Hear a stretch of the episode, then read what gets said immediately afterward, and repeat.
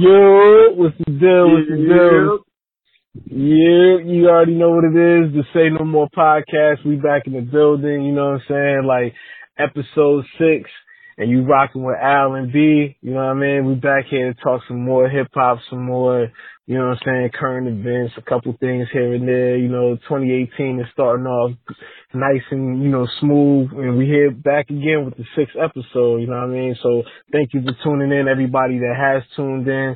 And if you did hear something that you like and that you appreciate, please don't forget to subscribe and definitely tell a friend, and you know what I'm saying, let them know what's going on. What's up with you, B? How you? I'm good, man. Chilling, man. Ready to, you know, knock out this next episode. What you got to talk about? Man, you know what I'm saying? So we're going to jump right into it, you know what I mean? Something that just came across my desk, you know what I'm saying, when I'm out there, out and about, searching for hip-hop, because that's what you got to do nowadays. You got to see what's really going on instead of the stuff that's always in your face. You know what I mean? So, something came through, and it definitely plays into something that I wanted to talk about, you know, with this whole 1990, like 2018 is definitely going to be the 20-year anniversary for anything that was released or anything that happened in 1998, which was a very, very strong year for hip-hop, the culture, and rap music in general, you know what I'm saying, as well as R&B. Like, you know, we always say like the 90s is like the golden era, you know what I'm saying, and that's when a lot of innovation, a lot of creativity was going on really, really strong. And something that definitely came across was this joint right here. So apparently, I want to say it was last night or the night before, Madlib had a set in Denver, Colorado, and his special guest was no other than, you know, in my top 5 of MCs of all time, Yasiin Bey, and for the people that don't know, aka Mos Def. And you know, he jumped on the mic and was like, yo, you know what I'm saying, 2018, who ready for that Mos Def? He said, who ready for that Yasiin Bey, Talib Kweli, and Madlib, Black Star coming 2018. Who ready for that? Y'all ready for that? And the crowd was going like kind of crazy. And, you know, say he got off the mic and, you know, I guess he either took a break or something like that. And then Madlib comes back during, you know, after he did a couple scratches and played some more music. And he's like, yeah, you know what I'm saying? One of the brothers that I really miss on that mic is Yasiin Bey. He was like, for real, right? He was like, y'all miss him on that mic, right? And everybody's like, yeah. And then he's like, yeah, so, you know, y'all ready for that album that we got coming for y'all? So Madlib confirmed it himself. You know what I'm saying? And I sent you, I think it was either after the podcast after the last episode, I sent you that picture that I seen on Instagram of Kanye being at the table, Yasiin Bey being at the table, and Dave Chappelle being at the table in Berlin, and they had some notes, and it looked like, you know, it wasn't no flashiness. It looked like whoever took that picture wasn't even supposed to take it, but it just looked like they was at the table, and they had some literal yellow notepads, and they was working. They was working on something.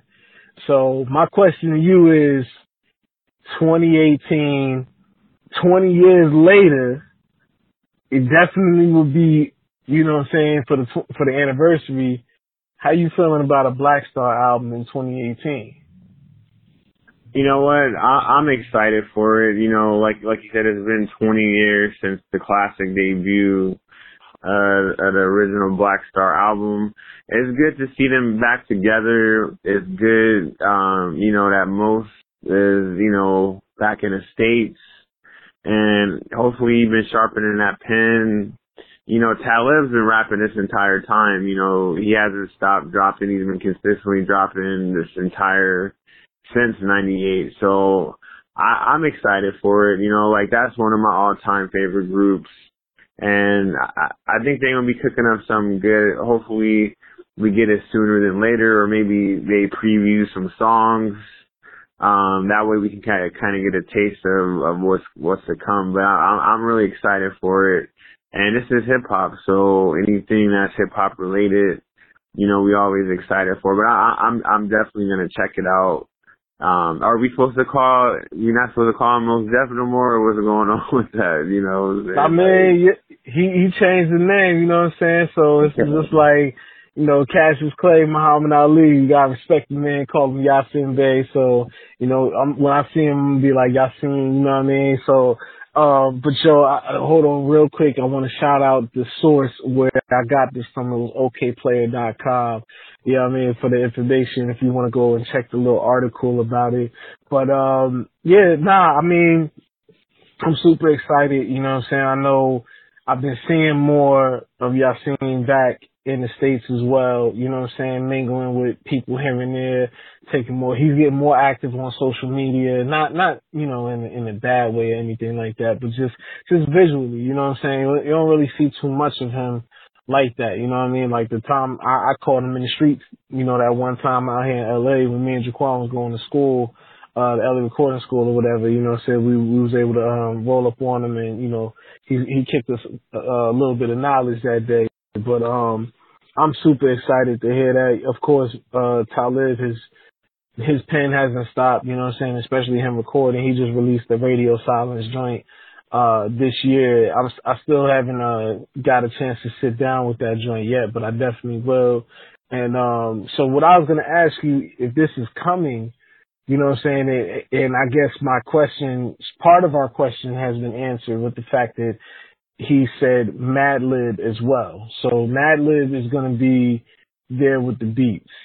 In order for this, like, are you expecting a classic from these guys? Or, you know what I'm saying, is that like too much pressure? Because I don't want to put any pressure on. I'm just happy to hear the music, because the last one was revered as a classic. And I guess this is like a two-part question, because I also sent you something that said it got 3.5 mics in the source.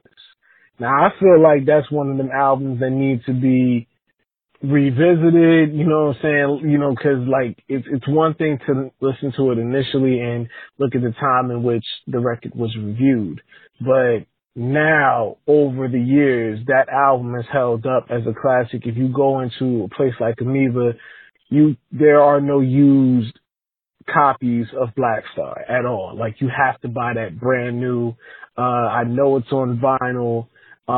It's something that I think has lived on, you know what I'm saying, through time and been appreciated. And I think it's going to be even more appreciated, obviously, this year with it being the 20-year anniversary. So the two-part question is, as far as are we looking for it to be a classic or just enjoy the music?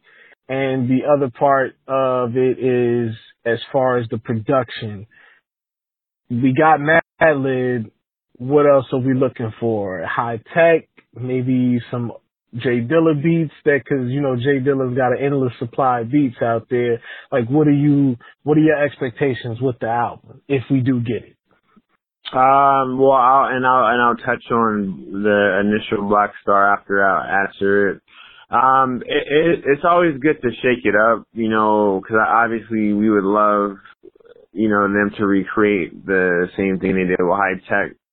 You know, there's other producers on the first album, but I'd be interested, because usually when you have one producer doing the whole album, you don't have a set sound, so it's not going to be all over the place, and the ideas flow a lot better and a little bit more direction. So, of course, I would love to hear Talib, you know, and most with, you know, Kanye and, you know, all other producers we love. But I'm interested to hear how this comes out. And then from this, obviously, they can spawn more projects, and then more people like to start paying attention with them. So I'm excited for you know, we'll see how it turns out, but I definitely definitely excited to hear it.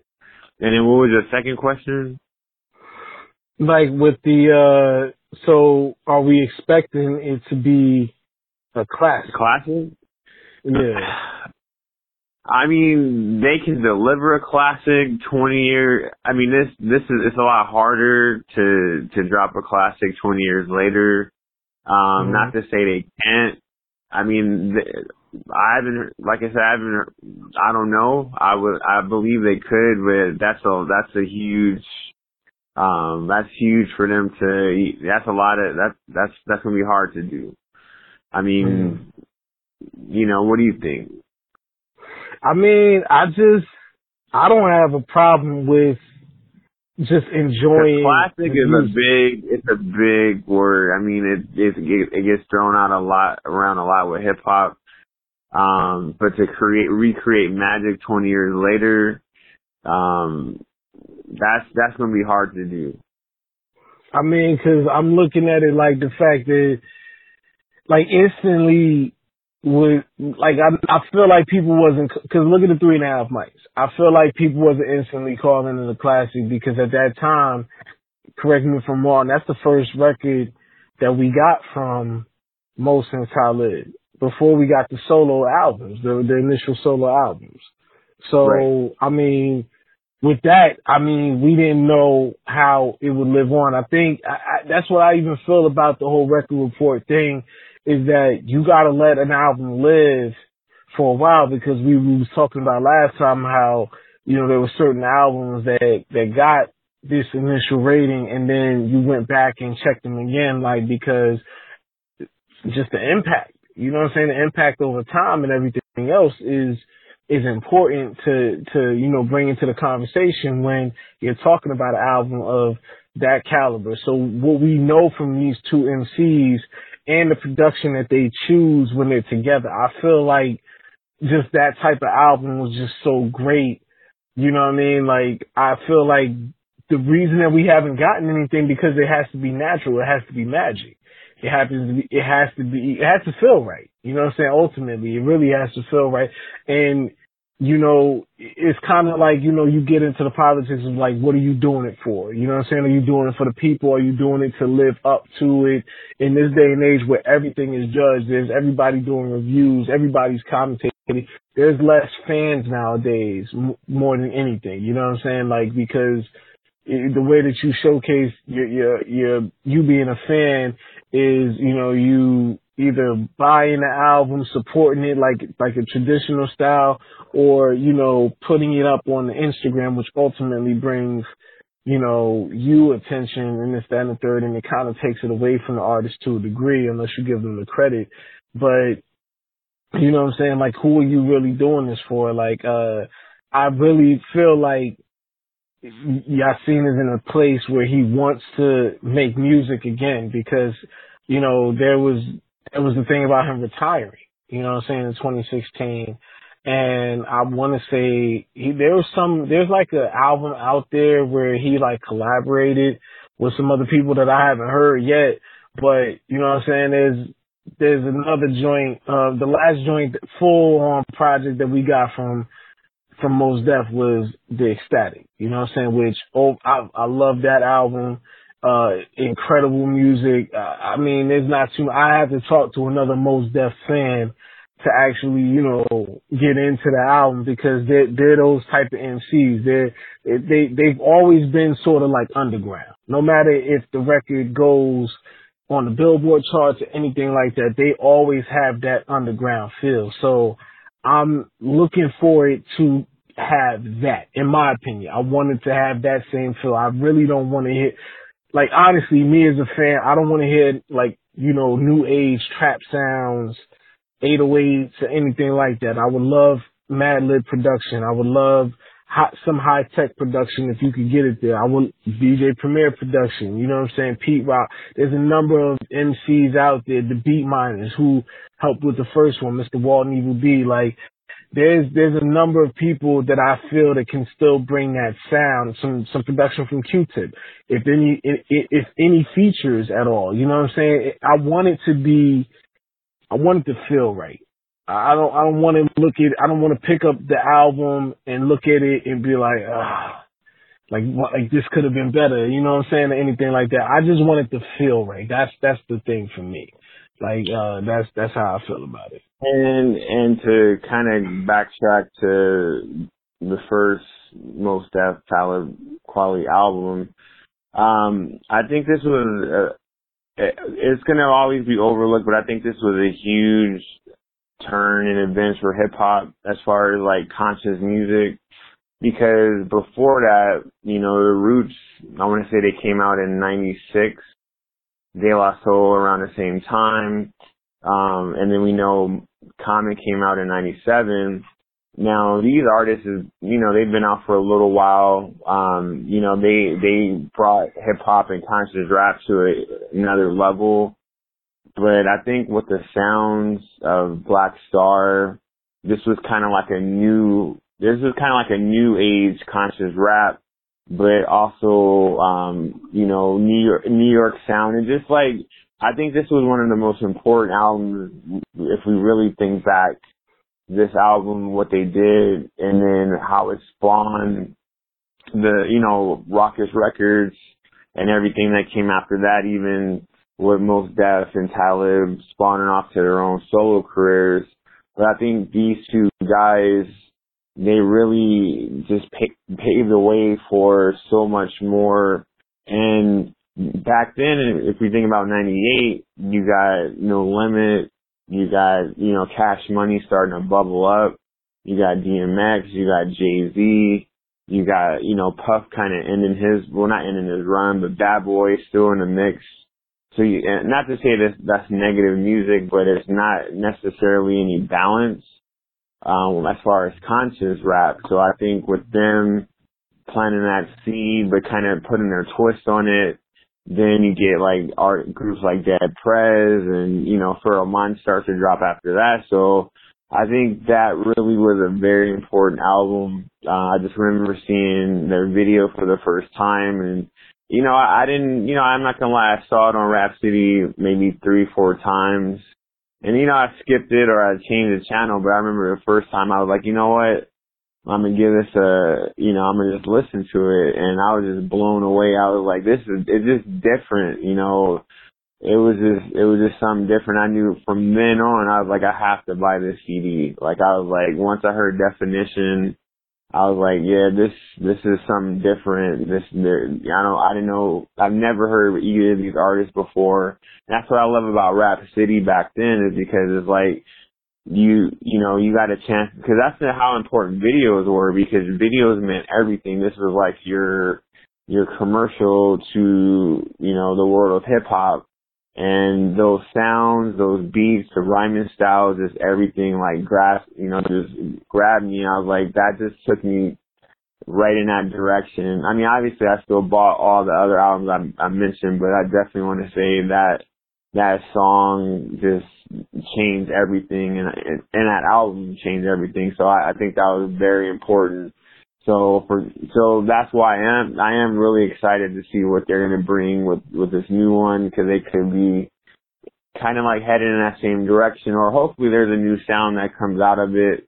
But it's, like you said, not with any trap records or anything they're trying to do to stay relevant with whatever sound is out now. I don't believe they'll even fall into that trap. I think they're going to bring something original. That's what's up. I mean, I feel 100% the same way. Speaking of Rawkus Records, they got started in 95, and I believe this was their fifth release. You know what I'm saying? They released their first record in 96. They did the Lyricist Rhymes in 98, Sound Bombing in 97, and they dropped this in 98. And that was those were the only two releases, Lyricist Rhymes Volume 1 and Black Star, you know what I'm saying? And they went on to also release Mos and Talib's first albums, you know, Talib with Train of Thought with High Tech, and then Black on Both Sides with Mos. So, yeah, like, I think Rawkus Records, you know what I'm saying, definitely, they, you know, they're definitely missed in this day and age. Yes, definitely coming out of New York City. Yeah, I miss that whole era, you know what I'm saying? So it's good to hear these vibes and elements coming back, you know what I'm saying? Especially when, and I think a guy like Madlib, you know, rest in peace to Jay Dilla that's not here, you know, I think he is perfect for that understanding and that mentality. And especially because Madlib is not, he's always doing something different, something new. So I think I really I really am excited about this. I think it's going to be something special. It's going to be really dope. Not to stay on it, you know, way too long or anything like that, but I had a couple more joints for you off of that. Basically, so we definitely hyped. Did you know, like, how you knew the whole thing about the children's story, the bad boy diss? No, I didn't. Like you know how, like, so, like, Questlove tells the story, man, and I gotta find the link and send it to you.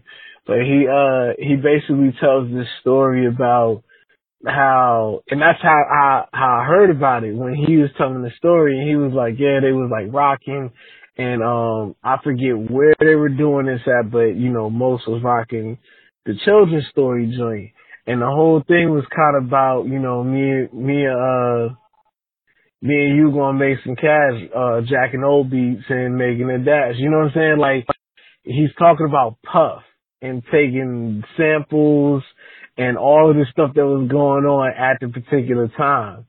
So when he's doing this at one of these shows and they're rocking out with the children's story, what you call it, like, Questlove and them was, like, cheering it on, and I guess Puff kind of knew that this record was about him, and Puff was in the building that night, and he said that's what Questlove was like, yo, that was when you understood the gangster of Puff, like, the Mount Vernon, like, he rolled up on him, took him to a back room, and was like, yo, I was a fan of y'all. He was, like, chastising them, and he said they felt like they was literally Diddy's sons at that point, you know what I'm saying, because he was bad heated.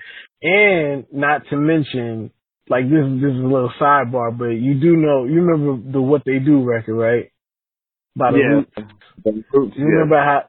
Yeah, you know how that was definitely that. Now that was definitely more. Yeah, everybody knew that. Like a little more blatant. But that was part of the feud. Like they really thought that, you know, Questlove wasn't rocking with nothing that they was doing, and Biggie was a huge fan of the Roots, but he was hurt by all of that stuff. You know what I'm saying? That was going on at the time. And I mean, you could kind of tell, like, everything about that album, Black Star was, like, anti whatever the hell was going on. That's what Rawkus represented. Rawkus represented the raw MCs and gave them a house and a place to kind of just go and do your thing and release albums. Sort of like, what's the other joint that Peanut Butter Wolf does? Man, I forget the name of it. Stone's Throw is like another place for that funky, different, eclectic artist, just being artists and getting out there and doing your thing. Like those type of labels, that's why those labels existed. You know what I'm saying? Because it allowed a Jay Dilla and Madlib to just get all of their shit off and just like just be free. And then Mayor Hawthorne and all these other people that that have come out. There's tons of names, you know what I'm saying, under Stone's Throw. It's a quick thing. We always talk about movies, but for the listeners out there, if you haven't seen the movie Our Vinyl Weighs a Ton, definitely check that joint out. It's a great movie. Peanut Butter Wolf, the story of Stone's Throw. There's some Dilla in there. There's some Madlib in there. Quasimodo, all of that good stuff. Go check that out. Our Vinyl Weighs a Ton if you get a chance. But, yeah, that's pretty much everything that I really wanted to touch on it. I mean, we're both excited about the joint, 20 years. You know what I'm saying? Like, one of my favorite tracks off the joint was Respiration. You know what I'm saying? Of course, the singles, but Respiration is something about that beat. That's like one of my favorite samples off of there. And, I will remind me, there's another record out, or I'll just say right now, there's another record out. It's a mixtape. It's kind of hard to find, but it's called Yasiin Bey. So that's a play on Yasiin Bey and Marvin Gaye. And this dude pretty much took Marvin Gaye's sound and some of Mos Def's sound as well and blended it with Mos Def's rhymes along with Marvin Gaye's sounds, and also vice versa. And it's like, I want to say it's like 12 joints. It's called Yasiin Bey, damn, I can't remember the name. I'll come back with the name of the joint. But it's 12 tracks. I'll put the information in like the description so you could get it, or wherever I could find it at, or wherever I did find it. It's been a while since I've had it, but The Departure, that's the name of it. It just came to me. The Departure, Yasiin Bey. So you spell it out, YASIIN and GAYE, and just put in The Departure. I'm not sure how you can get it, MP3 off the internet. However you get it is however you get it. But it's a great project. I'm driving for Uber, and I played that joint in the car many, many times. And I'm talking about from just older people that just know Marvin Gaye's music. They just be in the back bopping their head because, you know, most came with them rhymes. And just the blend between the two is incredible. But they did an ill remix on Respiration. And, I mean, that shit is incredible. Like, so if you ain't heard that, go definitely check that out. That's my music recommendation for this week. You know what I'm saying? But, yeah, that's all now I got on that joint. To kind of go backtrack a little bit for the Black Star Children's mm-hmm. story, which is, a play on, Slick Rick's Children's Story. Of course. From his album. Now, with him saying that he jacked the beats and he made money off it, how do you feel about that? Because we're talking about sampling, and we all know sampling is a staple of hip hop. Now I know there's different ways to sample. Puff literally took the entire song and redid it. And if we kind of think back, if you're not old enough and you didn't grow up, in like let's say the 60s, 70s. Then you probably never heard a Diana Ross song, or you may or may not heard it. So a lot of the new rap fans, they didn't grow up on certain records. So when we hear Puff do it, this may sound like a brand new song that he created. But on the flip side, if you knew about the history, or you listened to that music, or your parents did, then you know that was I would say a duplication of a song that came out. How do you feel about him? What do you think he was trying to say as far as Mos Def when he said he was jacking Stevie Wonder, Michael Jackson, or whoever Puff was using back then? How do you feel about that? Do you think Puff was in the wrong, or do you think that is hip hop? How do you feel about that? I'll give you a perfect example, because that's sort of how I came into producing. For all those that don't know, DJ Naza is my DJ name, but Naza has just always been my producing name. I've been producing for like maybe about 10 years now, and maybe a little longer than that. I don't really remember. I lose count. Like I'm not one of the producers that knows like all of my stats or anything like that. I do it because I love it. So, but the thing that got me into producing was exactly what you're talking about. And the very, very first time I figured that I wanted to do something was my mother would play Kool and the Gang, Hollywood Swingin' a lot, a hell of a lot. And I never forget, hearing that song, and I wanted to use that music to make something else because I just loved it. And then in 97, I believe, is when Mace's album came out. It Feels So Good was the single, and I remember telling my mom, like, yo, I'm mad because Puff stole my idea. Now, stupid little kid, whatever, Puff ain't stole nothing for me. Like, it was an idea that I had that I never did anything with. It just is what it is, because there's young producers, this, that, and third.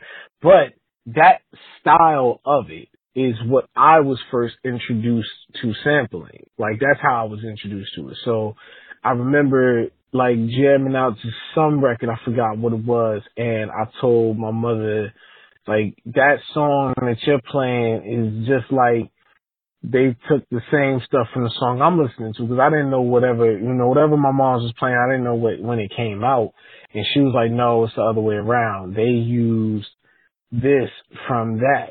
And it was like, oh, like, you know what I'm saying? So then that's when I opened up the book. She showed me, and whatever CD it was, that here, this contains a sample of such and such. So when I'm looking at, when I first got the Biggie album from my sister, I bought it for her birthday, Life After Death. And I remember, like, I listened to the whole album, like, on the low. I dubbed it and listened to the whole album before I gave it to her officially, so I didn't need it anymore. I made my copy, I opened the official book, and I looked through, and I looked at all of the samples to see where they all came from. That is something that Puff did that a lot of other producers, as I got older and started really, like, understanding what I truly loved about the, you know, what was part of hip-hop culture and sampling when it came to the rap music, was that they took a little bit. Like, you started to have to try to make it harder, because there was the whole battle between the little bit that Prince Paul was taking, and he took from so many different people for all the De La's albums, and that one Biz Markie album that I think it was his second one, that with all the samples that he had on there, the people was like, cease and desist, this album will never come out. And then it had to be a rule where you had to put, you know, certain stuff in there. And there's a lot of records out, you know, that other producers would, you know, chop to the point where you would never be able to find out. You know what I'm saying? And so therefore you could get away with putting a record out with samples, and you didn't have to clear them and pay anybody. So back to your question, I don't have a problem with it, because initially that's what got me interested in doing it. If it wasn't for hearing it that way, I don't know how things would have been if it took me, you know, as long as it took me to hear Mass Appeal, you know what I'm saying, for me to try to figure out, do I want to do it, or am I capable of doing it? It's a lot easier, in my opinion, to, and I'm sure a lot of people, you probably would agree, that you hear a record, you want to do the record over again, you just take the beat, take the instrumental, add some drums to a boom, and then you got yourself a song. You know what I'm saying? When it takes everything, like, look at Juicy. Juicy is not too far off from, you know, the actual record. The break part of Herb Alpert's Rise, which gives you you know, the Hypnotized. You know what I'm saying? Like, it's a part that everybody knows. You know what I'm saying? That's where Puff shine. You know what I'm saying? Because even taking something that's super classic like that and making people look at it in a different way, is you got to have some talent to do that. Yes, to a degree, I think it's bad when, because there are some joints that I hear, like, you know, I'm be honest, like, and as fine as she is, look, her mom played me out when I was at Soul Train in front of her face, but look, when Ashanti did that Foolish record, first off, that record wasn't for guys. I wasn't on board, because I'm like, the only reason that you on this Foolish record or everybody's loving it is because of the beat. That beat was made classic, and obviously he took that from somebody else. But to redo a song and stuff like that, like, I think that was, it wasn't my cup of tea. You know what I'm saying? Like Biggie, the beats, the rhymes, made great songs. You know what I'm saying? And Puff made sure that this dude made great songs. It wasn't just about, you know, just the hardcore, you know, certain records, like, you couldn't get away from it, because that's what Biggie came with, the hardcore lyrics. But when Puff got behind it, he was trying to make you dance. Puff was trying to capture that feeling from those records at that time. Completely different from what Mos Def does, from what Talib does, from what your underground artists are gonna do, because it's about their voice and you know what I'm saying, like, as long as the record, as long as what they're saying has the production to give you over that, then fine, you got a great record for them. You know what I'm saying? But at the end of the day, it's not gonna be on the Billboard charts. It could make it there, you know what I'm saying? But that's not where they're aiming. Puff is aiming for them Billboard charts. He was trying to take out Death Row. You know what I'm saying? Death Row was the competition. That's where that music lies. Like, Look at the ones that Dre did. You know what I'm saying? When Dre actually sampled, that was a classic song, and especially amongst the West Coast, like, people were playing that, you know, the I Wanna Do Something Freaky to You. Once you heard that line, that music in that point, Dre knew what he was doing with that. So it worked, and it put hip-hop, it put rap music on the mainstream. That's what it did. But you have to have the antagonist. You have to have the person that looks at it and says, okay, that was part of, you know, hip-hop culture, was the fact that when Rappers Delight came out, it was looked at as, nah, this ain't, you know what I'm saying? This ain't what we really over here doing. We over here creating something. And I feel like that's basically what Mos was trying to kick off with that. Like, we over here creating something. We're intricately taking these records and piecing together, like, parts and making sounds, you know what I'm saying? Or, like, this, like, I might get a kick out of a guitar, you know what I'm saying? Or I might get a snare out of stretching and doing these different things and creating other sounds and then putting them together backwards, forwards, all these different ways in regards to producing a new record, as opposed to, I'm going to just take this because this was hot. Playboy, you know what I'm saying? Like that's something the public say, you know what I mean? But I'm just like, look, you got to have a balance. You know what I'm saying? I got to have the records in the club that you going to dance to, and then I got to have the other joints that's going, you know, it's going to make me think, man. It's going to make me grow my mind, my intellect, everything like that. So I'm not mad at either one of them for doing it. You know what I'm saying? I love that I got that record, Children's Story, you know what I'm saying? And check, even with that, he ain't even do that the same. You know what I'm saying? He could have easily took the Slick Rick joint, just the beat again, you know what I'm saying? And then there you go. But nah, he chose to do it, you know what I'm saying? I forget who produced that one, but they just did it in a different way. But he took the idea to showcase new ideas, you know what I'm saying? So that's where rap or hip hop should be. Hip hop is taking things. It's not like you reinvented the clothing style, you know, you just freaked it hip hop style. It ain't like you reinvented dancing. You just dancing and want to spin on your hand. You know what I'm saying? You want to do something different with it, as opposed to just, oh, I'm taking the whole style. So I feel Mos, you know what I'm saying? I feel them, but at the same time, I ain't gonna tell you that I don't love these Puff records, man. Some of them, they classics. What can you do? I mean, how you feel about it?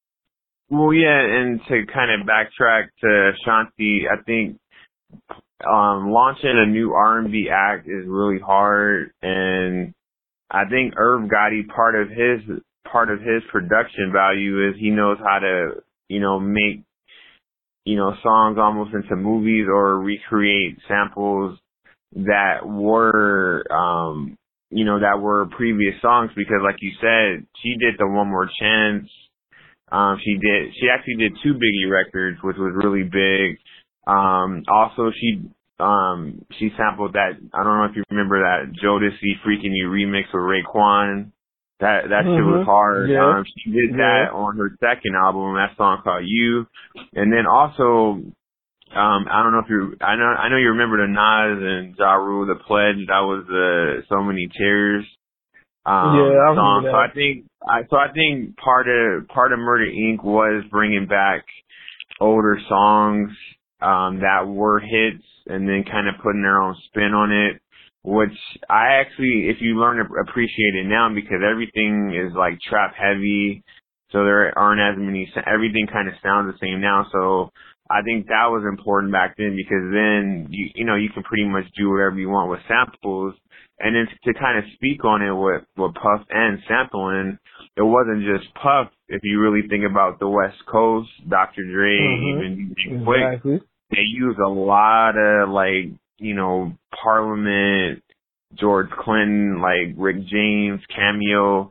So a lot of, and that's what kind of spread, that helped define sounds. Because if you remember West Coast, they have more like the G-Funk, those type of records. The South, everyone had their own, every region had their own samples, things that they used to get records. So I feel most on one end, like what he's saying, like Puff would use a whole song. But if you hear how Puff really flipped it, like it, even though it was the sample, he put his own spin to it, and it's the sound was always clear and crisp, and the beats, they was always hard. If you think about Can't Nobody Hold Me Down with Mace, like we know we've heard that sample so many times before that, but for some reason the way he did it, it just came out super classic. Like I don't know how. Mm-hmm. Puff does it and how he kept doing it, but whenever the first time you heard that song, it was a mega hit, and all the songs he was doing out there, everything it was all gold. So yeah, I mean, it was crazy. So I think part of hip hop is I love sampling. You know, like I said, a lot of stuff that we would hear unless you grew up in the 70s. This is probably your first time hearing it. Or maybe if your parents didn't play it as much, this was probably your first time hearing it. And plus, you know, a lot of these kids are just like us. We grew up on music that our parents listened to, and that, you know, and a lot of that music inspired our favorite rappers. So I never had a problem with sampling, but I get what most was saying. You know, at some point, I mean, it worked. So while it's working, you gotta keep turning out hits. It's, you know what's crazy? Puff is not on a lot of people's producer list. Like the top five producers. He's gotta be. It's just that lane is so hard. He's just not on there. Like when have you ever heard somebody say Puff Daddy is on their producer list? You know what? Speaking of that, I haven't personally. But recently, I think it was like yesterday, T.I. was mentioning Dr. Dre as far as like, you know, the top. Then he said like Timbaland, like they're in that same realm. Then he said Kanye's right after that. Then he said Neptune was after that. Then he finished off and said Swiss was right after that. So if you, even then, like you said, Puff. Isn't that, you're right, Puff is never brought up. And then maybe that kind of goes back to what Mos Def was saying. Maybe he felt like Puff wasn't producing originals, but, you know, if you name all those, you know, a lot of these people that we love too, they use samples. But I think Puff definitely should be in the mix, and we definitely will be talking about the greatest producers of all. It's a hard list to crack. It's a really hard list. I mean, I'm gonna tell you somebody that's off top that a lot of people don't even think about. You know what I'm saying? And yeah, I'm putting my old head cap on for all you young niggas out there that might hear this and be like, you know, old man, Marley Marl.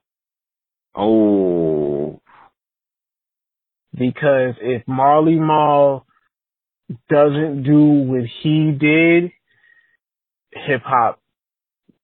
Rap, we don't have it. We don't have it. Because if you know your history, and there's documentaries out there, Hip Hop Evolution, I would highly suggest, rest in peace, Combat Jack episode. And I want to listen to it again, just to hear it again. The Combat Jack show, and his guest was Marley Marl. The history of the sample. And we're talking Big Daddy Kane. We're talking LL Cool J. We're talking I'm talking about all of, people really need to go, when LL came out with the album 10, that means LL had 10 albums. Each one of them albums got a hit. He may have had a lot of songs. You might not remember all the songs, but each album got hits. And Marley Marl is responsible for a lot of production. Marley Marl is partly responsible for one of the greatest battles of all time between MC Shan and KRS-One. You know what I'm saying? When it came over. Son, like, man, the beats, like, yo. So that's a whole nother conversation. I was playing, it's funny you mentioned that, a month ago, I was playing both of them songs, and them shit's still hard today. Like, to this day. The bridge. Yo, that shit is so, just the beat and the, yo, it's super hard, yo. You just feel like, I don't know, man. It's just you feel like you're there. You know what I'm saying? You feel it gives you a feeling like no other to play some stuff, and that's what you really call classic. When you put it on, and you just get a feeling just out of nowhere. Like it's just that's incredible, man. That music can do that to people, in so many years later on. But that wraps up all of my stuff on Yasiin Bey, Talib Kweli, Madlib. Definitely what I want to start doing, and on these particular dates, if we can just, get it together to where we'll do something special on the actual date that the album is releasing or whatever, but we'll talk about that more offline in this, that, and third. So, but yeah, that's my thing. I'm excited for Black Star. Hope we get it. And, there's a couple of tracks they released and was floating around here and there. So I'm hyped, man. Like I've been waiting to hear more from the two of them, and Mos Def is in my top 5, MCs of all time. So I'm hyped. I can't wait for it. Whoa. What's up? Whoa. Speak on it. What's up? Speak on what, Mos? Yeah, you said all time. Yeah, he's in my top 5. Number. You said what number?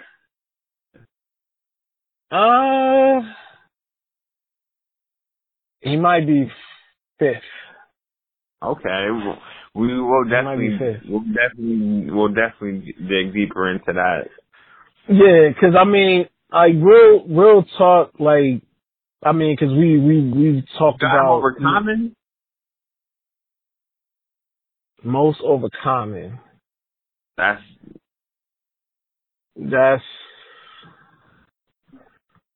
tough.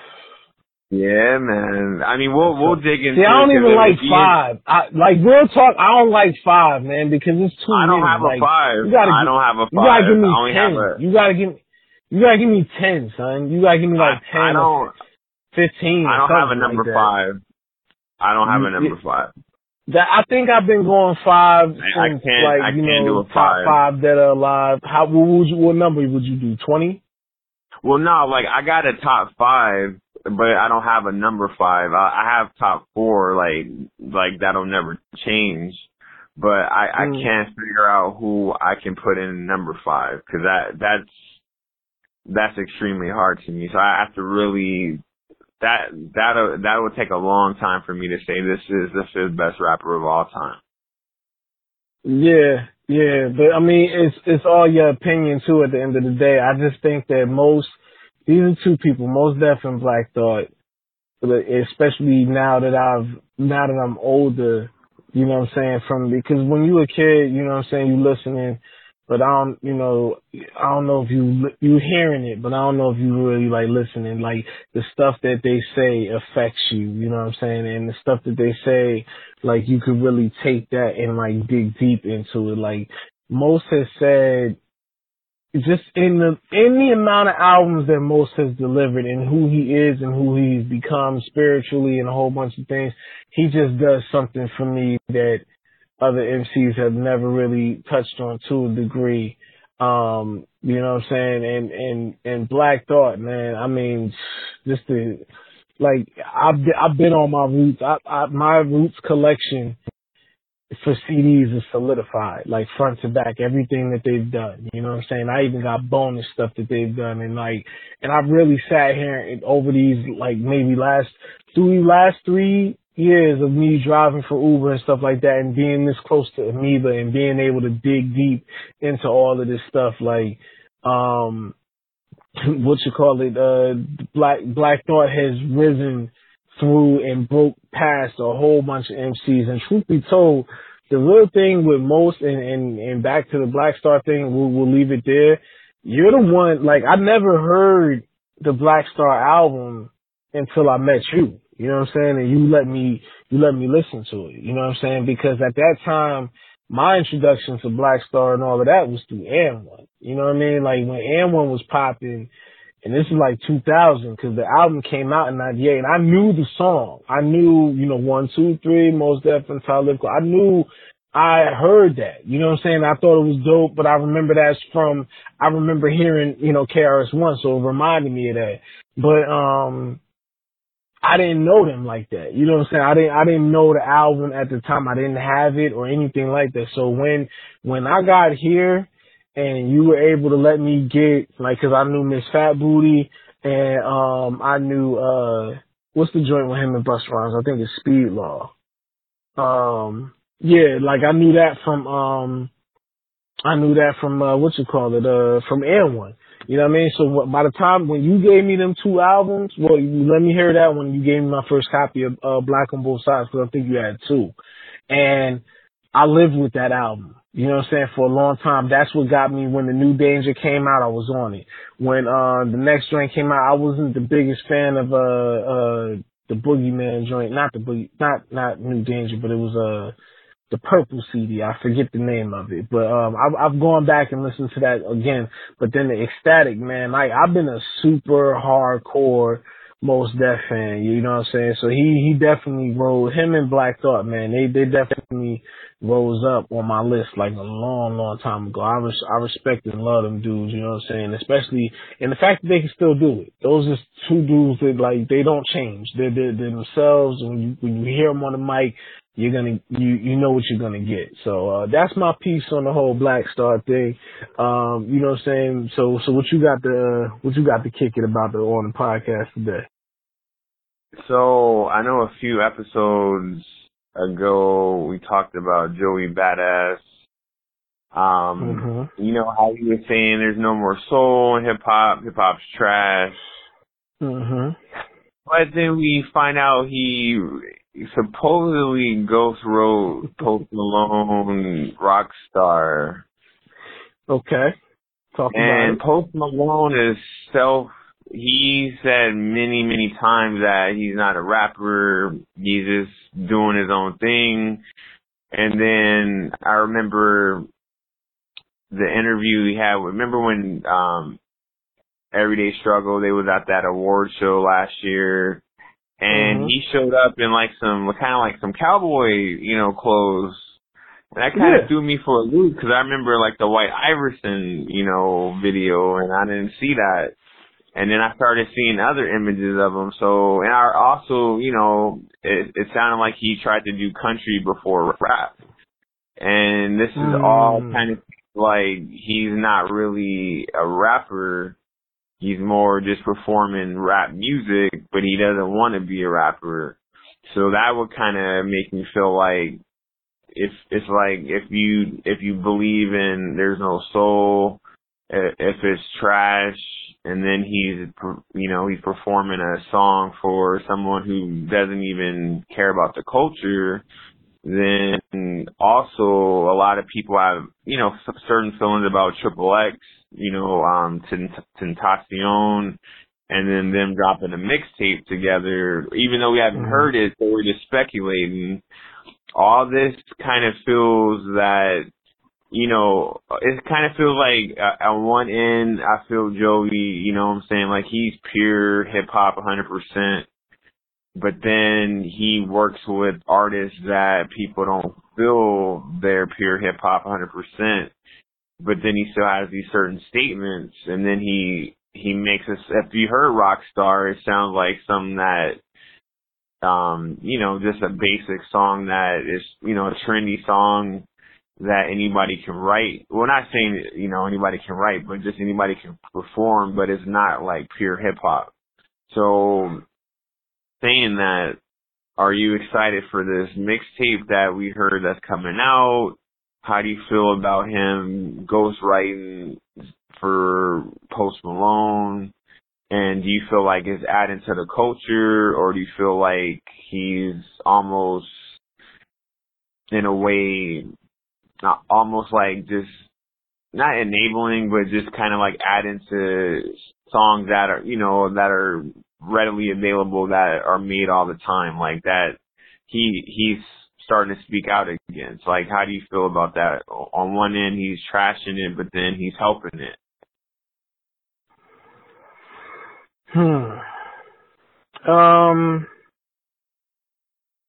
I mean, I guess I put it like this. I love Joey, right? And I know Joey's core. And I will say I'm going to give the comparison to, I'm sure you heard, and I'll go right back to it. I don't want to stay on it too much, but we could talk about it. Quincy Jones, I don't know if you heard about this, but Quincy Jones been airing a lot of niggas out. Let's just keep it 1,000.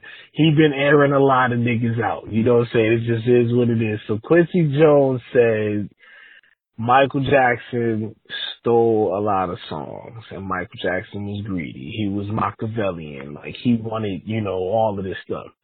Look, man, Michael Jackson wanted to be great. Like, are you going to look at what Michael Jackson, what Quincy Jones is talking about, and put that on Michael Jackson or this, that, and the third? Or, you know, he said something else about the vitiligo and him just doing way too much with the plastic surgery. Okay, these are the opinions of somebody that was very close to this guy.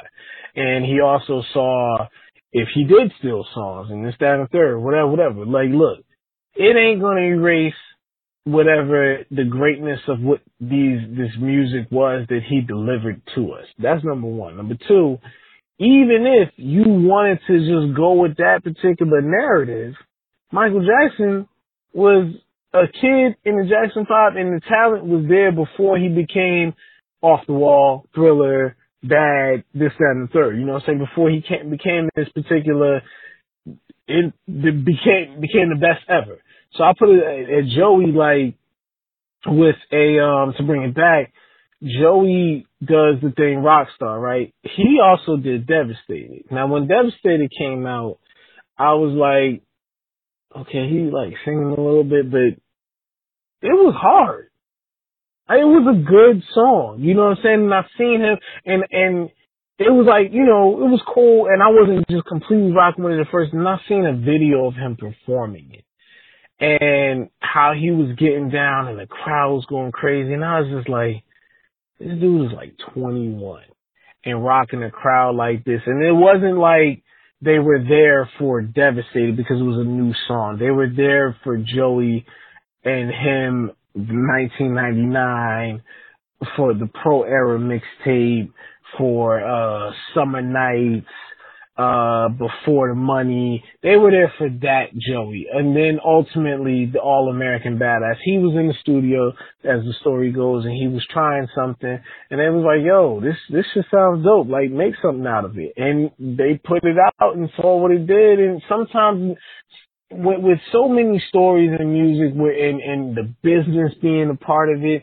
it's really hard to say, like, what you are getting that is actually authentic or not. You know what I'm saying? Like, we hear these stories of, like, you know, Jay waking up at 4:44 and, you know, that became, you know, the idea that he had, and then that kind of sparked the album. It's easy for somebody to write that off and be like, oh, you're just building this up to be a story. You know what I'm saying? Or how people looked at Lemonade and was just like, oh, Beyonce ain't really feel that way. She's just doing this. This is a fake thing between the two of them.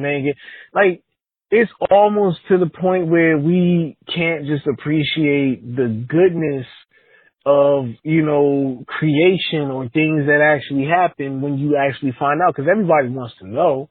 But with Rockstar, I mean, he co-wrote it. I'm looking at Joey like, yo, you getting that co-writing bread. You know what I'm saying? And it was funny that came out because there's a Rockstar remix with T-Pain and Joey Badass on it. And I was just thinking in my head, well, Post Malone, you don't really do hip-hop like that. Like, so why would you? I know I see you with 21 Savage. I see you with the people that's popular. But why would you let Joey jump on the remix? Joey's not even that type of, you know what I'm saying? He's more underground. You know what I'm saying? And Post Malone could very well like Joey. That could be the way that they got in the studio. I mean, he's a young dude. You know, they both young guys or whatever. But I would, like, with that record, it's a dope record for him. You know what I'm saying? Like, his thoughts and opinions on hip-hop, I just think, you know what it is with Post Malone? And this is not to go on too, Post Malone don't know how to talk. Like, I think he doesn't know how to talk to people when it comes to interviews. When you look at interviews, like, even when Charlamagne asked him about Black Lives Matter, he should have just said, nothing. I don't know. I didn't know I had to do something about Black Lives Matter. I didn't know because I'm doing this music that was something that was required of me to do. Just say what it is that you feel. You know what I'm saying? You ain't doing nothing about it. You didn't know that you had to do something about it. Do you think I should do something about it? Is the reason that you're asking me because you feel like I should do something about it? And if so, tell me what to do so that I cannot be going, you know, if I'm looked at as disrespecting something or looked at as a culture vulture. If he wants to know, ask the questions and be honest. But some people are put on the spot. Some people are nervous, this, that, and third. So I don't know what the hell he's telling all these interview people. He's saying one thing here, he's saying one thing there. I don't really rock with Post Malone like that anyway, because you can't come across and tell me White Iverson. There is no White Iverson. There will never be the White Iverson. There is Iverson. I don't know what the hell he's talking about on that record. I don't like that record. If he hears this, who the hell cares, because this is my opinion, but that's just me. I was not trying to fill this kid off the back. The Rockstar joint, it's a dope record. Don't get me wrong, it's out there, but I don't give it too much weight. Now, the thing that I will say is this XXX dude. Joey obviously is experimenting and doing different things because there is a video of him redoing, like, Purple Rain. And I think Joey is talented and he has more chops under him than anything else. I think musically this kid is gifted. And he might just be... That's probably why he was the standout of Pro Era, because he just has a lot more on to it. I think he has a hand in his production. I think he has a hand in writing his hooks. He's not a guy that just does some rhymes and need a hook and this, that, and the third. Do I think that mixes with XXX? I don't know if XXX is talented or not. What I saw that was talent that came from him was Semi-Grudge on that album, Grunge on that album that he released. That album was not a rap album. That album's not for me as a rap fan or anything like that. The Look at Me record, whatever. That's something that you threw in there to get the people. But the album is not a rap album. It sounds more like rock, singing, this, that, and the third. And there's a lot of people like him, Trippie Redd, that's trying to blend stuff. I feel like that kid can make music for that lane that there's not a lot of people. Grunge is not something that's super thriving right now. Pop and rock and your traditional stuff is. I think he has a lane in that. But rap is the number one genre, period. Hip-hop culture is the best culture out here, period. So, and it's the leading culture that's what's going on right now. So I feel like he's from Florida. He definitely listens to rap music and he knows these people and this, that, and third. But I look at this kid as a joke. I really do. I look at him as a joke. Like, even the grunge wasn't mixed properly. It didn't sound great. You didn't have vocal coaching or any of these things that people go into to create an album. If you did, you need to step that shit up, because it sounded, the sound of it, me being graduating from the LA Recording School as an engineer, the sound of it sounded terrible. You know what I'm saying? For me to sit there and, like, really, it wasn't pleasing to my ears. So and him from his social media and all this stuff, I don't take this kid seriously. So for somebody like Joey that I think is actually gifted and takes his stuff seriously, to want to link up with somebody that I feel doesn't, I ain't excited about it. Me personally, I don't want to hear the shit. I really don't want to hear no more music for this dude, man. He's one of the problems with new today rap and people just overnight instant success because of bullshit. He's down with academics and they talk all the time. No, I don't need to answer your question. Hell no, I don't want to hear that mixtape. If it happens to be good, I'll apologize. I'll play it because my man Joey's doing it. I would say this. Joey would have. I don't know Joey from any. You know, I would trust that Joey's met this kid and maybe they had a lot of talks and maybe they are on some sort of the same wavelength. And musically, I don't know about musically, but maybe in a thought process, hopefully, and maybe something's going to come good out of it. It sounds, because like I said, I think Joey may be a singing type. It may not be like a mixtape where we think it is going to be bars, because I know XXX can't hang with Joey, so this may be some type of new experimental type album that maybe Joey's been trying to work on, and maybe this is going to be how he releases it. So that's my thinking behind it. I think Joey wants to kind of make maybe a contemporary hip hop CD, and XXX, like you said, on his album isn't, you know, necessarily hip hop or not hip hop, but just, you know, rapping with bars and things like that. It's a little different. So maybe he heard this album and maybe he's been inspired, or he wants to make something similar and not actually dropping a real album with this. Maybe this is going to be his outlet to release something that maybe his fans, you know, aren't expecting, and it's going to be his kind of, I don't want to say trial and error, but a way to kind of release whatever he wants to release. And when it's a mixtape, I don't want to say it doesn't count, but at least he can get off what he wants to get off with this type of artist. So I don't want to say I'm super excited. I mean, I'm always excited to hear new Joey Badass. And we'll see what happens. I mean, I don't think Joey's going to let some trash out. I don't think he'll do that. And I'm sure it's probably going to be short, maybe like 8 to 10 songs. I don't think it's going to be like a full-length album. But we'll see. But I understand what you're saying, you know what I'm saying? Like, you know, I definitely feel you on that. Kid be like a clown, man. Like, you know what I'm saying? And it's like, we got too much clown stuff out there, man, for it to just keep going down. And like all of his cases, I don't want to get into the personal stuff, but at the end of the day, that's what's put out there. That's what you know when you start to Google this kid's name, you're not going to see these things attached to it. It's always going to be the headline, and I think he thrives off that type of stuff. So, you know, for it to link with a person and collaborate with a person that, you know what I'm saying, is just, you know, of the caliber that Joey brings to the table, I just, you know, I don't know, man. I wouldn't want it to be taken as a joke or anything like that, and I don't know. I can't tell how serious this kid is, and he don't, like, let's not get it fucked up. He don't got to prove nothing to me at all in any way, shape, form, or fashion. Like, he could do what he wants to do.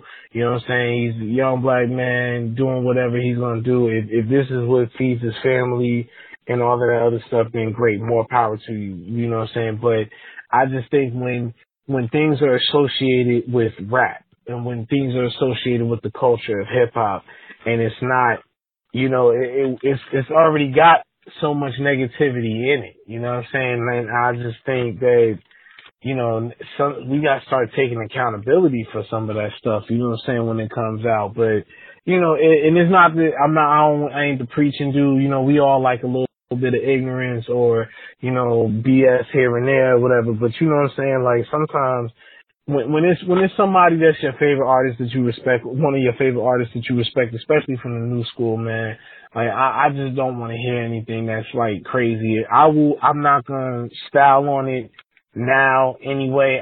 If they drop it, I'll listen to it and give my honest opinion of it, you know what I'm saying? But, you know, yeah, if it ain't going to be serious, I ain't trying to hear it. That's how I feel about the kid. But, you know, that's me. You know what I'm saying? That's how I feel. So, you know what I mean? And, all right, so one of our favorite shows that aired last year with one of our favorite rappers, Everyday Struggle. So yep. I'm sure everyone's heard of Everyday Struggle. You got Nadeska as a moderator. You got Joe Budden as the lead mic, and then you got Academics. Now, you know, Joey, he departed the show at the end of last season, and everything was up in the air, because I remember in January, I was thinking, okay, you know, they took the but the New Year off, like the first, you know, half of January off, and I was kind of wondering, like, well, I haven't heard no announcements.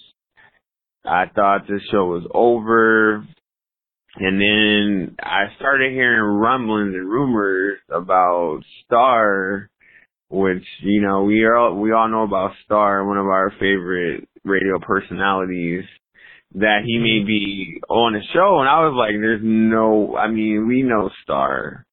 And we know what Joe was doing, not to say Joe was doing anything bad, but a lot of controversial takes on stuff, and a lot of stuff that a lot of people, I mean, I give Joe a lot of credit, because he said a lot of stuff no one would ever say on, you know, in a public forum at all, and he gave us a lot of insight, and we know what Star brings to the table on his end.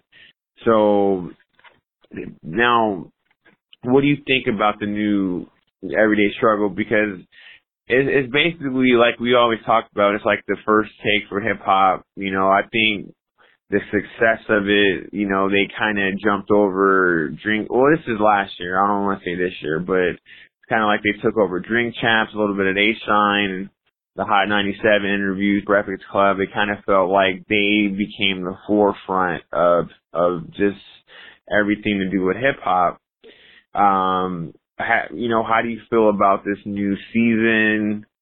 You think Joe is replaceable? How do you think Star's doing? Or, cause you know, I've even heard something where Academics was saying that he's not even happy with the season.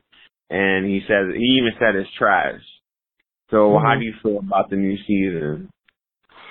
I mean, you know, shout out to my man Star, you know what I'm saying, Jersey all day. And I know Star's nobody's fan, and he probably don't even care about those shout outs, but whatever. Star. I'm nobody's fan. Get back. I'm nobody's fan. The hater misses nothing. The classic, like, just sayings of Star, man. The dude is a legend. I'm happy for Star going up there and getting a buck. I know he said he's out here losing money, you know what I'm saying? So, you know, you can take that how you want it, but I put it like this, man. The show, I think what Joe did with the show is he allowed Academics to grow. And I say that in the fact that Academics, if you look at his Instagram, still has not hit 1 million followers, if I'm correct. I believe that's the case. I stopped following the kid myself, you know what I'm saying? Well, I think he's like our age or whatever, or maybe a little younger, I forget.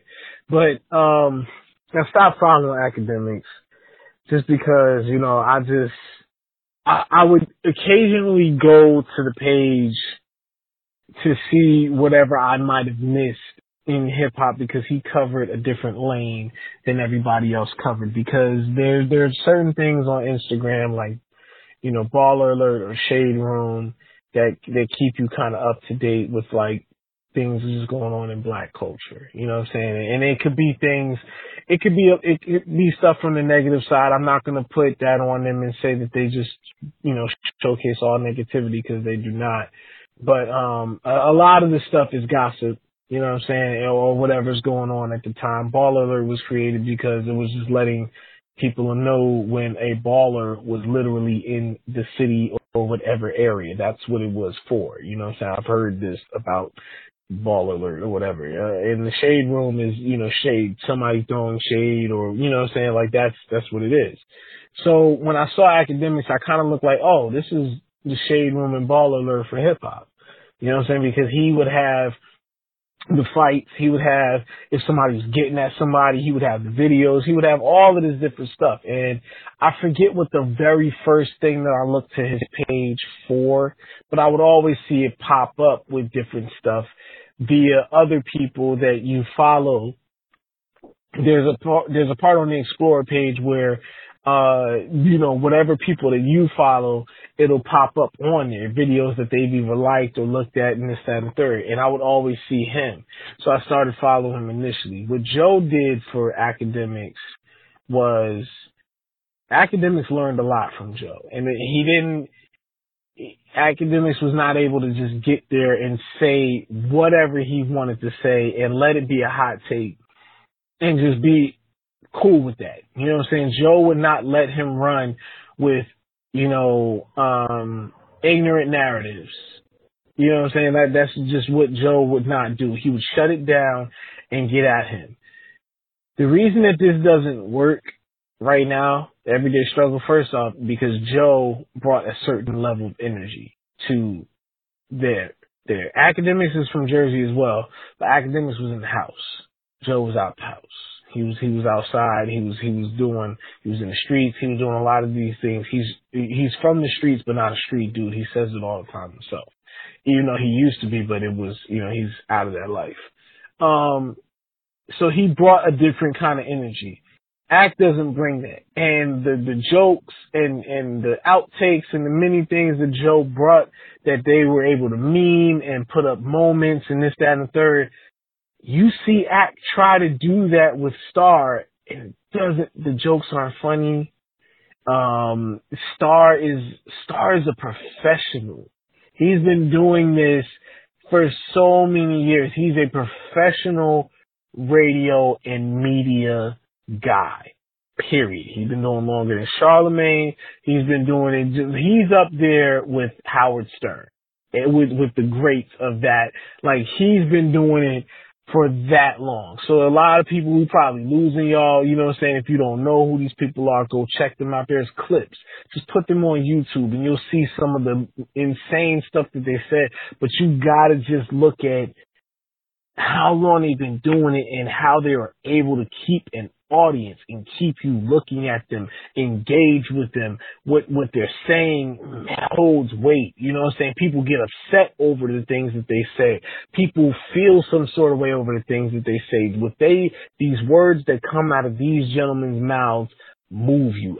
That's who I would compare Star to, Howard Stern. Star, he's not about the bullshit. You know, he is, you know, he'll say it. He'd be like, yeah, I'm on that bullshit. You know what I'm saying? Like, if he wants you to get it popping, he wants you to get it popping. But when it comes down to literal things, I'll give you an example. He kept trying to explain to Act why he was going to try to sue the game. And what he didn't understand, what Act couldn't understand, first off, Act don't got a gun. That's number one. He's not a certified gun owner. So Star was trying to let him know that if you are a certified gun owner and you a carrier at that, and you got it on you, because you have that, you can use it for self-defense. Now, you can't just walk around, the first person jump up on you, you got to do something. But when the game was saying what he was saying to Star, talking about that he was going, you know, threatening to beat him up, this, that, and third, we all know the game is tall. We've seen the game beat up 40 Glock on World Star. We've seen these things. If you look at Star and you look at the game, you pretty much think that the game is going to win that particular fight if he threatens to do something to him and if he sees him.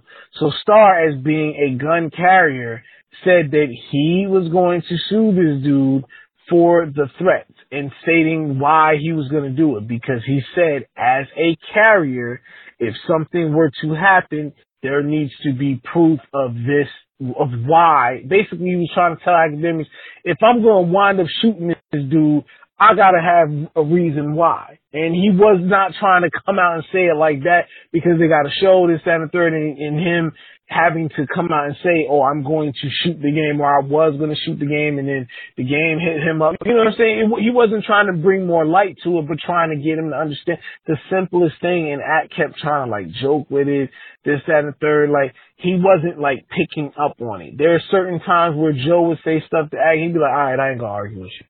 You know what I'm saying? Back to you, and that's good.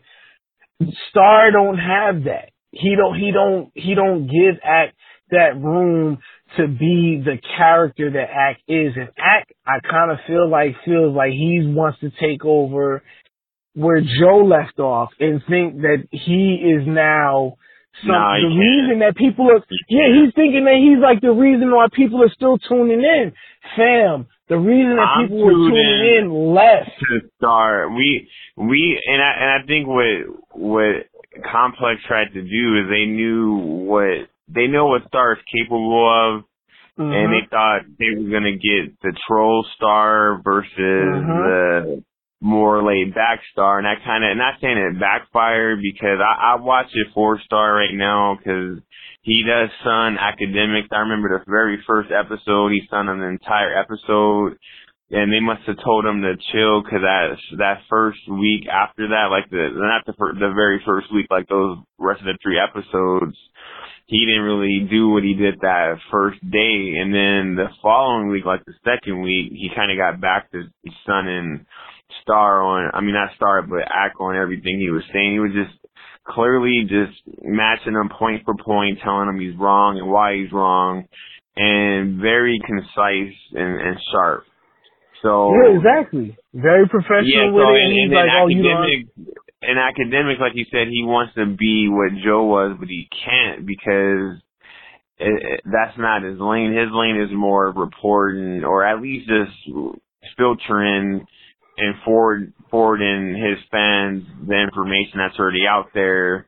And then Star, gives his take on it, but to me, it's not the same show. It doesn't have the same impact, and I don't know where the show goes from here. I mean, it's the last season had a lot of episodes. I don't remember how many they ended up hitting total, but do you feel like this one will reach that many months?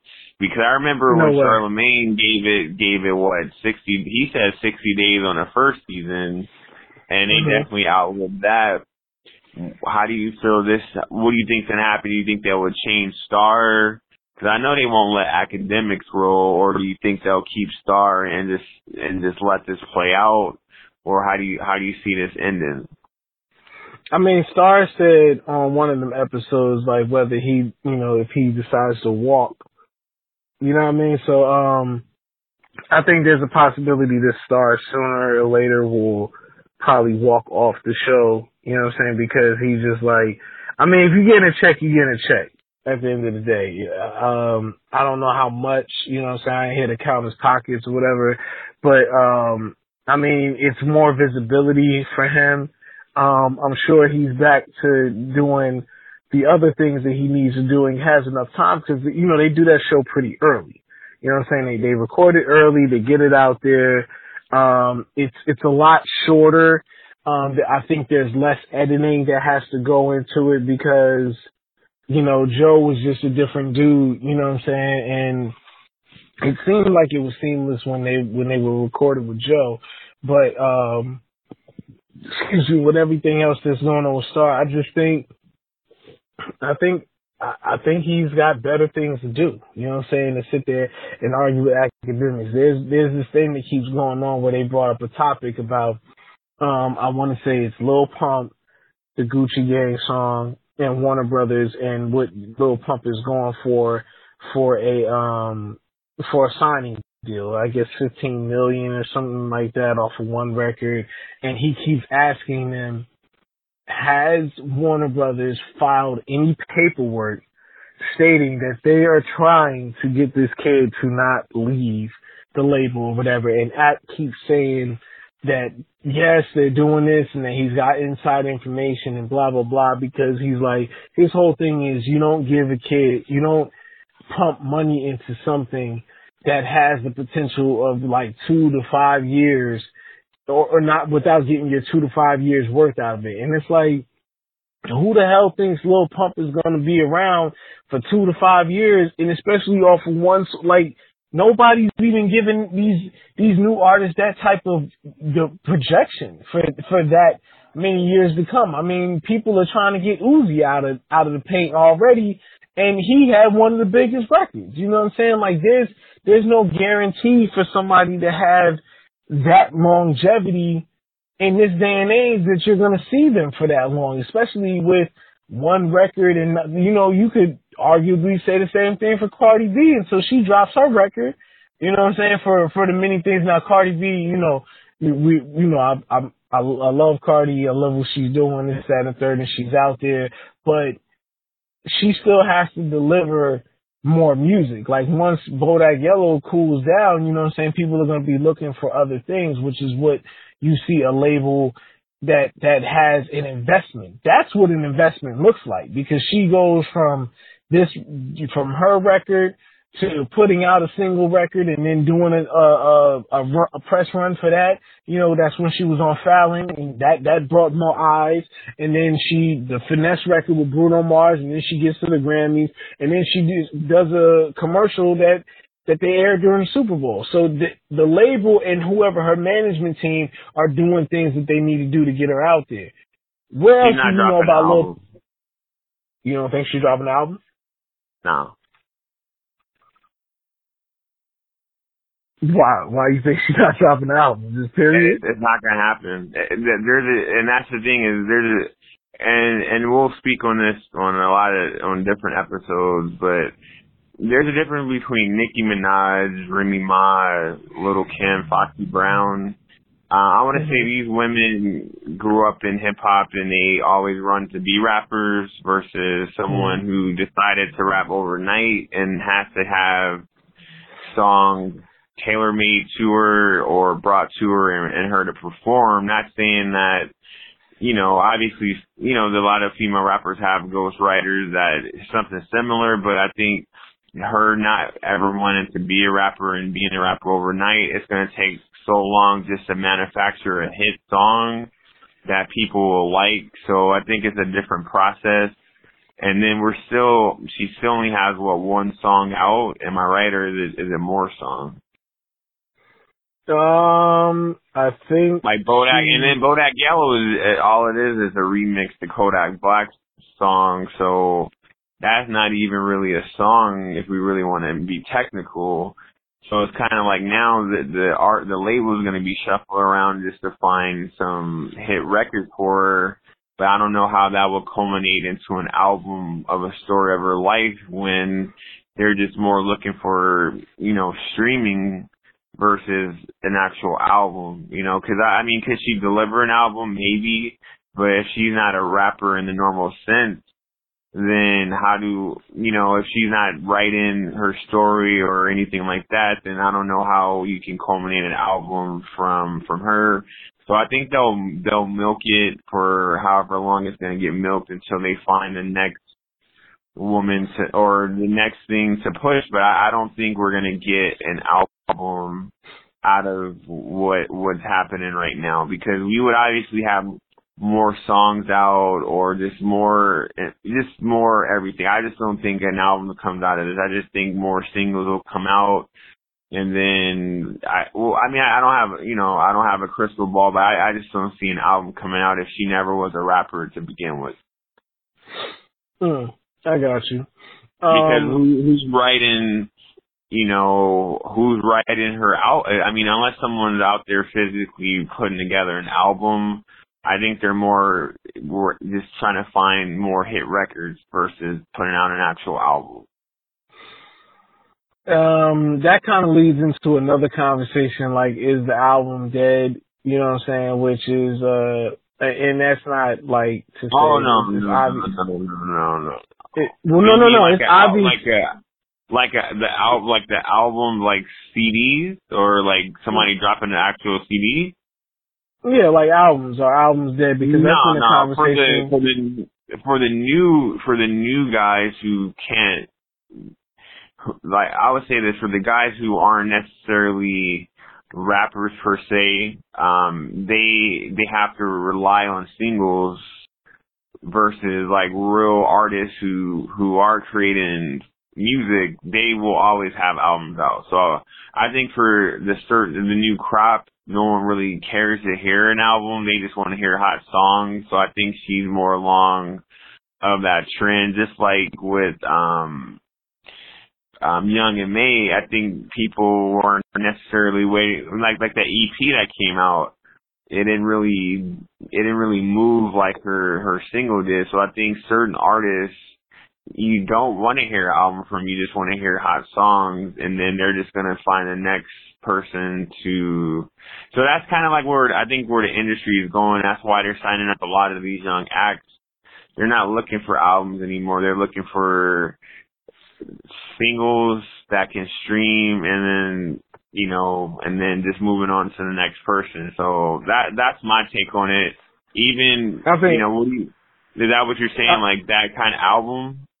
Yeah, because I think nowadays when you leave it up to a label, you know what I'm saying, they're going to go by whatever they feel is popping right now, which is, we've heard it a number of times on the Joe Budden podcast where, you know, they were talking about Uzi, and he would speak on Mike Kaiser and say that, you know, well, Kai's, why is, where's this Uzi album that everybody's waiting for? And he's like, why would I drop an album? Because, well, why would we rush to put out an album when this song is, you know, doing such and such amount of streams? Like, and that's all business stuff added to it. But the thing is this, when he finally did drop that album, Love Is Rage 2, I thought it was garbage.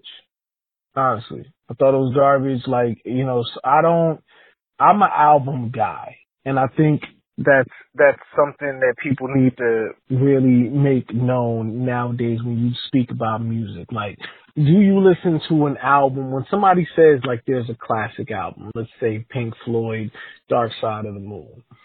I had never heard that CD. Obviously, I'm 34, so I wasn't around that time to listen to that. Not only that, I'm from Jersey, you know, in the hood. Like, I'm not in the hood listening to, not to say that people in the hood can't listen to rock or psychedelic rock at that, but that's not what my parents was playing, you know what I'm saying? And that's not what my uncles and anybody else that influenced me when it came to music, that's not what they were playing. But I do remember a Lupe mixtape, and he dropped a record called Pink in Any Color That You Like. And I remember it sounding so crazy. I'm like, where did he get this beat from? And that's when I think I might have asked you about it. I think I might have asked you, where did this song come from? And you told me it was like Pink Floyd. I think you told me your pops listened to them, and Dark Side of the Moon. And especially at my time at the LA Recording School, you know, I learned so much about so much other music, especially classic rock stuff, this, that, and third. And, you know, just being Hollywood, Amoeba, all of that. So I got into it, you know, and I went back, and all of these records that I would hear in classic movies that I used to love, like Goodfellas and my affinity for the Rolling Stones and everything, I started to dig into it. Once you had access to the music, then I'm like, I listened to it.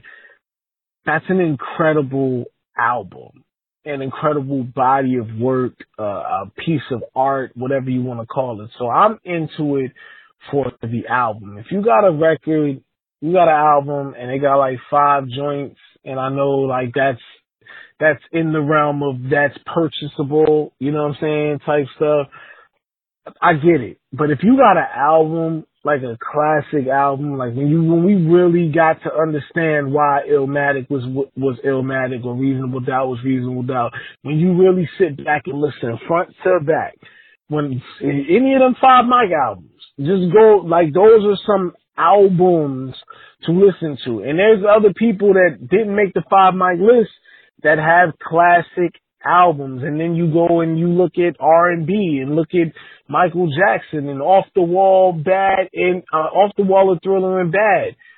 Those, like, I heard something that Quincy Jones said in this little interview that he did with Khalid.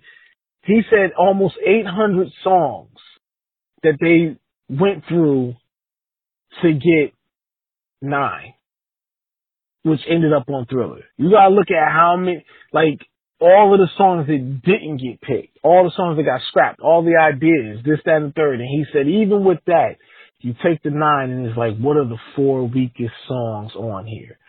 People aren't doing that no more when you come out with albums. And no disrespect to the Migos or anybody, because we talked about this with this double album stuff. 24 records by the Migos.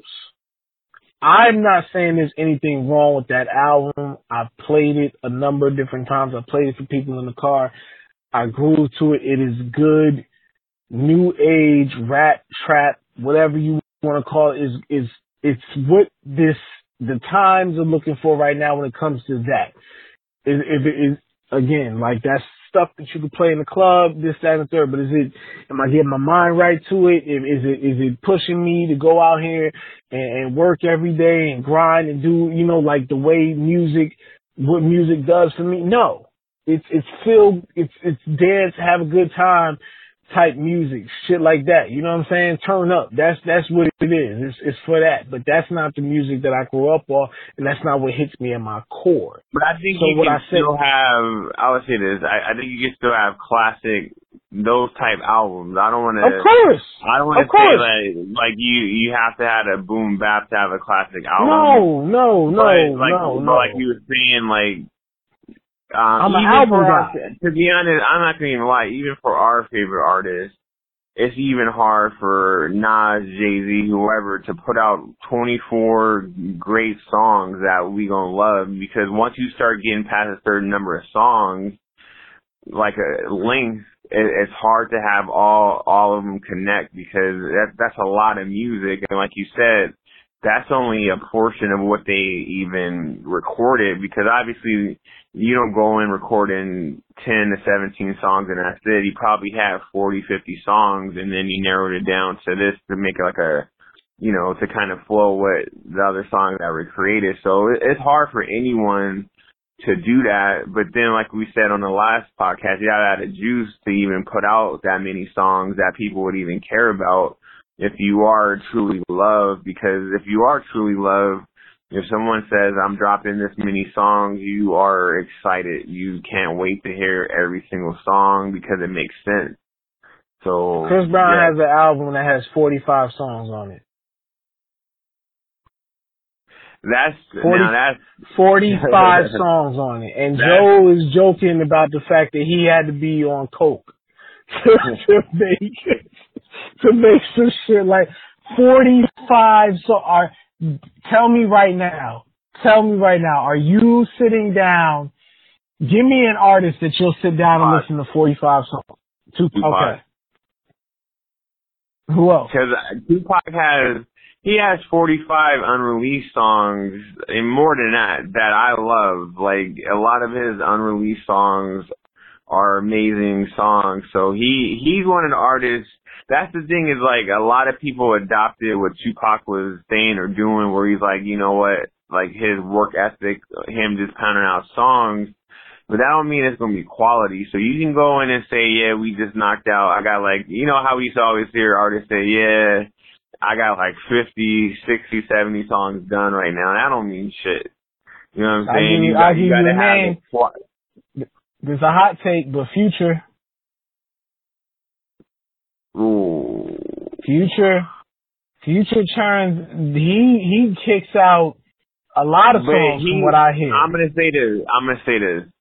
I'm a Future fan, and the way his projects, if you think about Purple Rain, Dirty Sprite 2, 56 Nights, that shit worked because every one of those albums had its own type of production, its own feel. Mm-hmm. And they weren't long either, so it wasn't like they were like.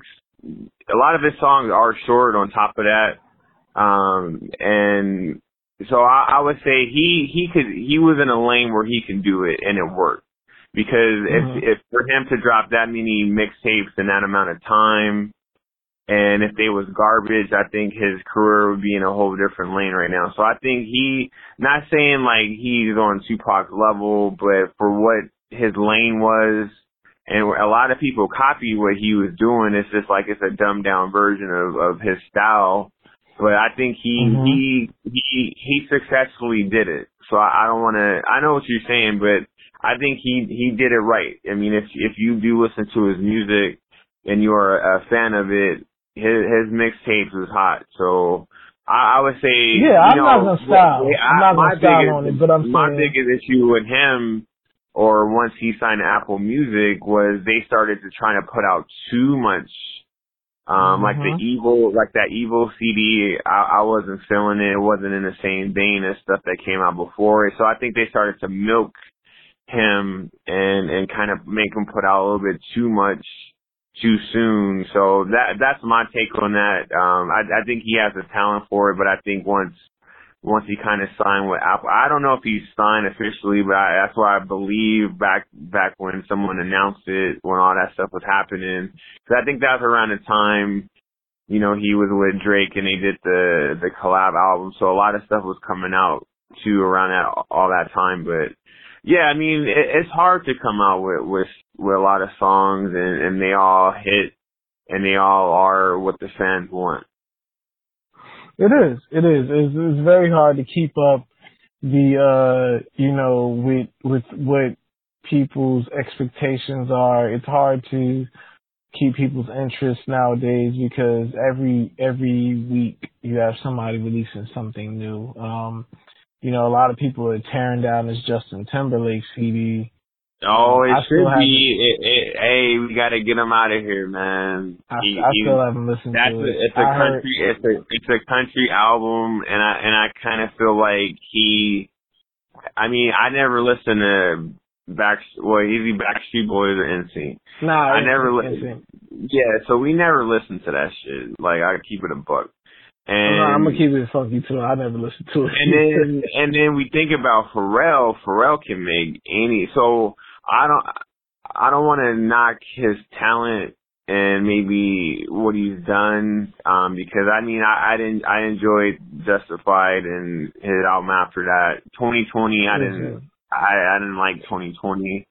But it's like... Love Sounds is 5 mics. Oh. That's a classic. Sick. That is a classic. We'll talk about album. That.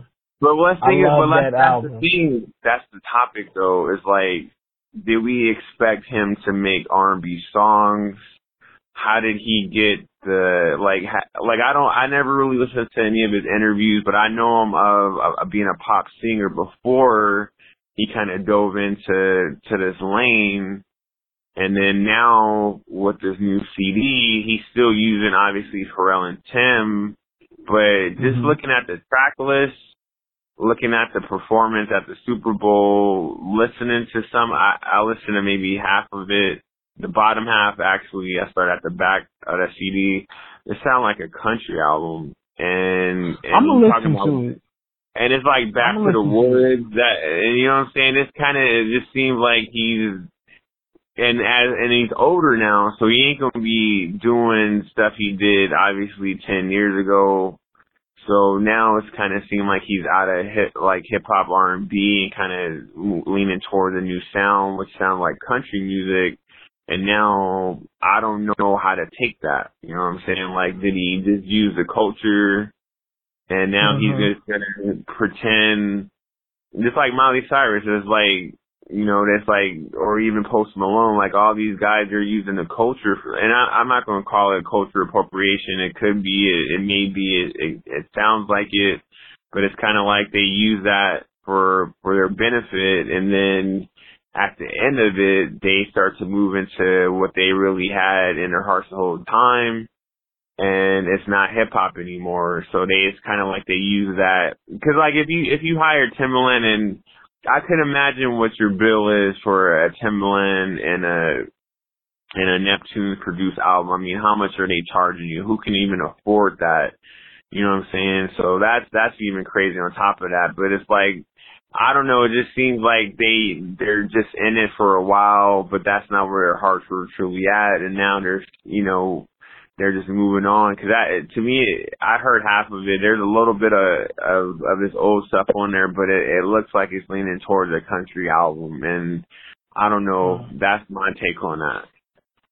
Yeah. I mean, it didn't make me jump out the window and run and say, oh, I gotta go listen to it. Even when I heard the first record, it was just like, oh, okay, that's cool. He's releasing something, you know what I'm saying? Something different. And I was like, all right, it's like, you know what I'm saying? But when it comes to R&B right now, you know, I'm going to give a couple recommendations, or I'm going to give a R&B recommendation for anybody. It's definitely been posted on my Instagram. TDE artist Sir, and it's spelled S-I-R. If you look at it in any way, it's capital S, lowercase I, and capital R. He's got an album called November. He's got other projects out there too. You know what I'm saying? Like other Seven Sundays and Her, and then at Her Too, which is T-O-O. But yeah, man, that album there, Sir, November, incredible. This was released. It was released, man. I want to say like top of the year, maybe the first weekend of 2018. I went ahead and picked up the CD on when he had an in-store signing. I wasn't able to stick around. I had to get back to work or whatever, you know what I'm saying? So, yeah, I wasn't able to stick around for the in-store signing thing. But he, dude is dope, man. Really smooth. He gives you just a different vibe. He has a different voice. He writes all his own stuff. The production is amazing. You won't be disappointed if you give it a listen. That's definitely my pick. If I'm going R&B right now, I'm definitely checking this guy out, Sir, from TDE, and great project, great album out. You know what I'm saying? I've been playing it ever since I got it, and I spent my money on it, and I'm not disappointed. I put it to you like that. That's my take on that one. Did you say he's from TDE? Yeah, he's from TDE. Okay, well, speaking of TDE, because we're in a. Did you have any other topics you want to go over? Oh, no, I'm straight on mine. Okay, other thing, go ahead. Oh, no, I was going to say, speaking of TDE, did you hear the Black Panther? Did I hear it? Yeah. I heard most of it. What do you think? I like it so far. From the little bit that I've heard, it's different. It's not what I thought it would be, because there's I guess because I tried my best when I heard the first song. I thought the first song that I heard off of it was All the Stars. Yeah, is that right? Yeah, that's the first song I heard with Kendrick and SZA, and I liked it. You know what I'm saying? I liked it, but I think immediately I had to remember that I'm not listening to a Kendrick album, and whatever I get from Kendrick on his albums, like I had mentioned to you about his features, I cannot hold that to the Kendrick that I get from the albums. That's how I felt about it. But so far, I like what I've heard. I've only gotten to the Georgia Smith song, I Am. But I've heard King's Dead already, and I've heard Pray For Me already, which I like those too. But so far from what I heard, I like it. You know what I'm saying? I don't have no problem. Yeah. It's a soundtrack. You know what I mean? I liked it too. I skimmed through it, and like I said on the last one, it's good to hear a soundtrack. It's always good to hear music, especially from TDE. And Kendrick, so I was feeling it. It's not something like I want to say I would definitely like go out and purchase, but I'll play it and stream it. But yeah, I was feeling it upon streaming the CD. Well, you know me, I still get the CDs, and I did go out and pick it up today, because you know from what we talked about last time, man, Best Buy and all of them, it's about to be a wrap. And with Black Panther coming out this weekend, man, it was just like, it's when you look at it, because the case is just, you know, it's all black, and it's got the, what I believe is the necklace that he's wearing. It's crazy to see this is a CD, and then to flip it over, and all I see is TDE, Aftermath, and Interscope. Kendrick produced the entire thing along with Soundwave. Obviously any production, like co-production is in here. And it's literally, this is the music from and inspired by the movie You know, I'm sorry, man. Like, call it what you want to call it. Pull the black card. I am definitely going to see this movie. I'm definitely going to purchase the movie when it comes out on Blu-ray. Yeah, man. I mean, it's like we don't have nothing like this. You know what I'm saying? We don't have too many things like this. Our soundtracks to our movies, you know what I'm saying, are typically good, you know, and I've been collecting a couple of the soundtracks, like from Mo Better Blues to Jungle Fever. You know, I was going to say Batman, but Star, you know, speaking of Star, he said that, rest in peace to Prince, but he said the Batman soundtrack was terrible. So I was going to say that, but you got to start looking at some of these soundtracks, man, where, like, Stevie Wonder got to do the whole soundtrack to Jungle Fever, man. Branford Marcellus, I think, yeah, that's what I'm saying it right. He did the Mo Better Blues soundtrack, and they had stuff from the movie and things like that. But have you seen the All Stars video? Yo, nah, I haven't seen it. Which movie had the Taj Mahal in it? Was it Mo Better Blues or Jungle Fever? The Taj Mahal. Remember? All right, so it was Halle Berry's first movie, and then Jungle Fever. Oh yeah, that we don't have to talk about Spike movies. Yo, Spike is my favorite director. You know, when they played the Stevie Wonder joint, and he was like going to go see his brother, like yo. We got a lot of movies to talk about. Man, that's a powerful joint right there. I have a collection of Spike Lee joints. Spike is definitely my favorite director, and I want to say behind Spike is Martin Scorsese. For me, I haven't studied a lot of directors, but I know the ones that stand out. Stanley Kubrick is up there too, and also Spielberg, because Spielberg changed the way movies have been done. And, yeah, after watching that documentary on HBO, that it blew my mind, because you kind of forget about what Spielberg did and his approach, and it just blew my mind, man. The Color Purple, like, I mean, The Color Purple is like.